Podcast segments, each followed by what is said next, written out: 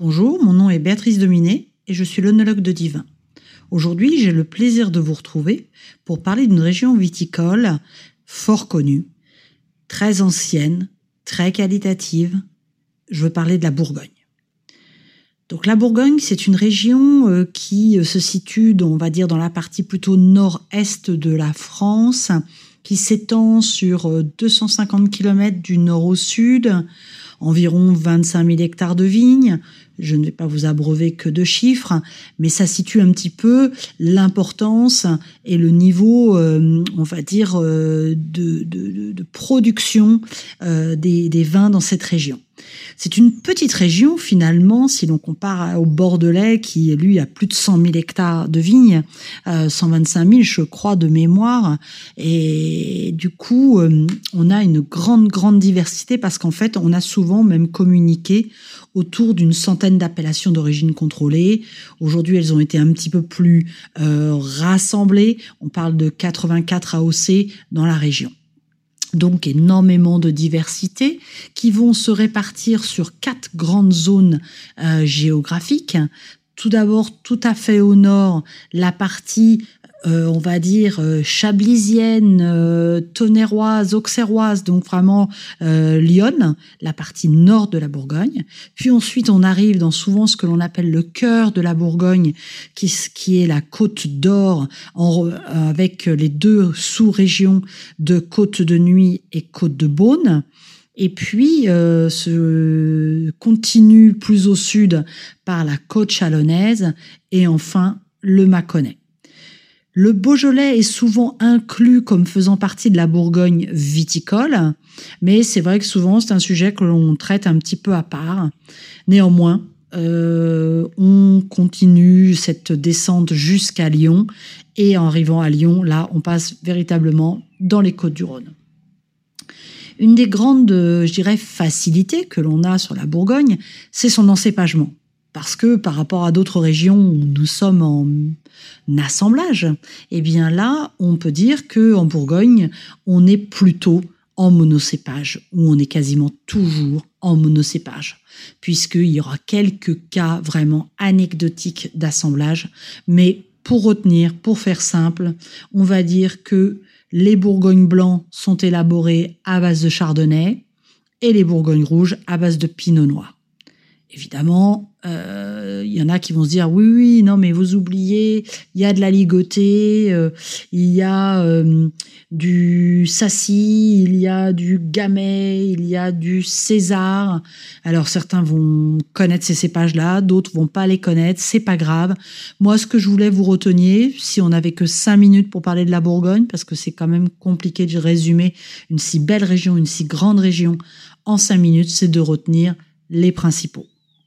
Et puis aussi, euh, ce qui est important de retenir, puisqu'on a parlé diversité, on a parlé nombre d'appellations, c'est peut-être de retenir aussi le niveau euh, hiérarchique qui se passe dans cette, dans cette Bourgogne viticole. On a euh, un système que moi j'appellerais plutôt pyramidal, un système où on a la base de cette pyramide qui est représentée par les appellations régionales. Donc les appellations régionales, ce sont des appellations du type Bourgogne qui vont représenter euh, du coup une grande diversité euh, de vins dans la région. Euh, ça peut être évidemment en blanc, en rouge ou en rosé. On peut avoir les créments de Bourgogne. On peut avoir donc le Bourgogne aligoté. on peut avoir Côte de Nuit, Côte de Beaune. Donc un système assez large, assez vaste géographiquement. Puis ensuite, on passe sur le niveau communal. Alors les communes, ça peut être Chablis, ça peut être Marsanais, euh, Fissin, Gevrey-Chambertin, Moret-Saint-Denis, Chambol-Musigny, Vaudre-Romanée, Nuit-Saint-Georges. Bon, je vais peut-être pas vous les citer toutes, hein, mais allez, on descend un petit peu pour le plaisir en Côte de Beaune, avec la Corton, avec le Savigny-les-Beaunes, avec euh, Pomard, avec euh, l'Océ-Durès, par exemple, ou Meursault. Et ça continue sur la côte chalonnaise avec Rully, Mercuret, Givry, Montagny. Pour finir dans le Mâconnais avec le Pouilly-Fuissé, le Pouilly-Locher, le Pouilly-Vinzel, le Saint-Véran, le Viré-Clessé. Je suis sûre que parmi tous ces noms, il y en a qui vous sont familiers, d'autres peut-être un peu moins. C'était la deuxième euh, strate, on va dire, de notre pyramide. La troisième strate, elle est illustrée par déjà une petite proportion de vins qui sont produits en Bourgogne, les premiers crus. Les premiers crus, ce sont des parcelles, on a tendance à appeler ça des climats. Des climats, donc ce sont euh, donc euh, comme je le disais des, parcelles viticoles qui ont euh, des particularités, qui ont une topographie, une, un microclimat, une, euh, des niveaux géologiques assez particuliers afin qu'ils soient identifiés. Ils sont extrêmement nombreux. Je crois de mémoire qu'on parlait de 561 parcelles, donc 561 climats. Peut-être que ça a changé, mais en gros, retenez qu'il y en a plusieurs centaines. Et le but n'était pas de les retenir tous, mais de pouvoir identifier que quand on vous parle d'un Chablis premier cru monté de tonnerre ou que vous on parle d'un Meursault euh, premier cru, les Cailleret ou euh, bon plein d'autres, Centenay premier cru, Clophobar, eh bien vous sachiez que vous êtes déjà sur un niveau qualitatif assez particulier, assez haut de gamme.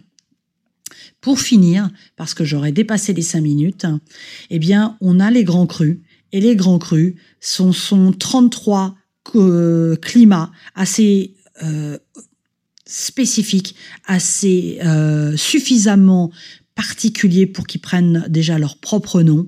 je pense au Corton Charlemagne, je pense au Corton, je pense au Chambertin, des choses comme ça, qui sont des grands, grands vins et qui ne représentent plus que 2% de la production bourguignonne voyez, c'est impossible de résumer la Bourgogne en cinq minutes.